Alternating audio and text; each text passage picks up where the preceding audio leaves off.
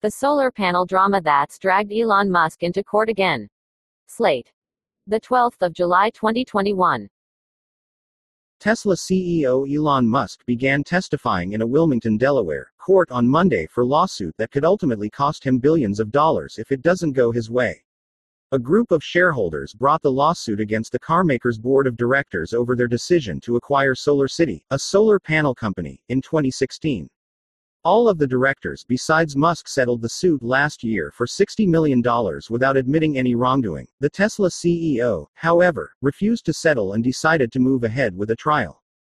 The court proceedings, which were delayed until now because of the pandemic, are expected to last for two weeks, and are already off to a typically colorful start that involves accusations of nepotism, dashed business promises, and Musk insulting the plaintiff's lawyer in open court. What strange series of events brought us here? Some answers. Why are Tesla's shareholders suing?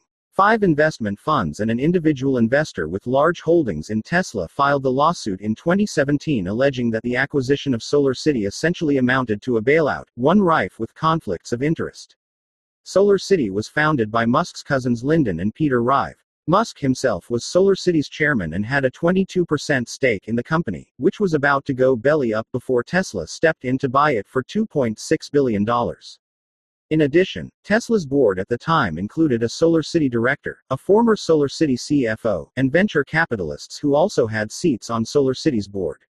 These intertwining interests and familial ties led investors to accuse Musk and his fellow executives of self dealing, as they financially benefited from the merger. Moreover, the plaintiffs in the suit allege that Musk was improperly pressuring Tesla's board to go through with the deal, pushing the company to pay more for the sale, and deceiving investors about SolarCity's finances. Musk had said that SolarCity would be cash flow positive within six months of the acquisition. Tesla's solar panel division, which absorbed SolarCity, still wasn't profitable by the first quarter of 2021. Why was the SolarCity acquisition a flop? Musk originally introduced the Tesla Solar Roof, which uses SolarCity's technology, on a former Desperate Housewives set in 2016.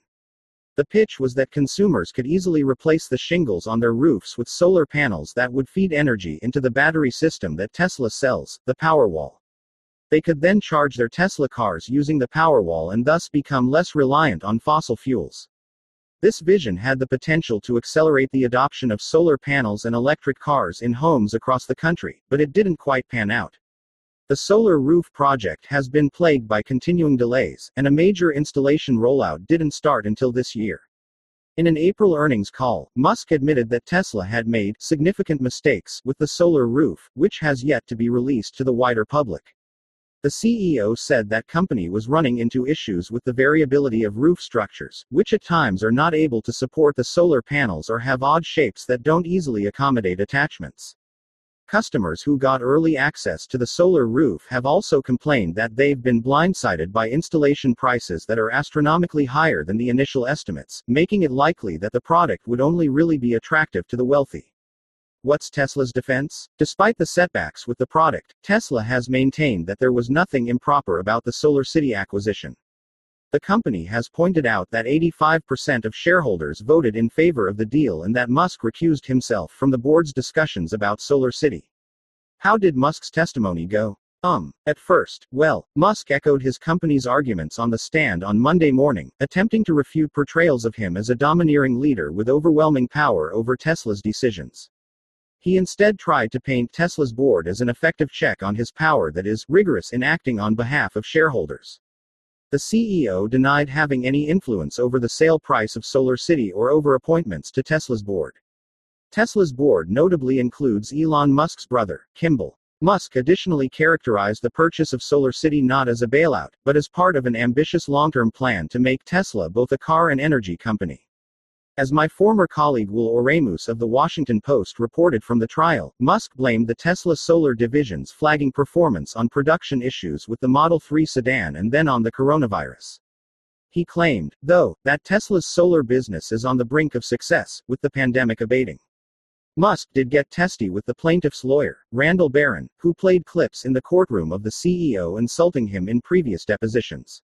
In response to the clips, Musk told Baron, I think you are a bad human being, and stood by the insults. How could the trial turn out? If the judge finds that the deal was unfair, Musk may have to reimburse either the shareholders or Tesla using his personal wealth.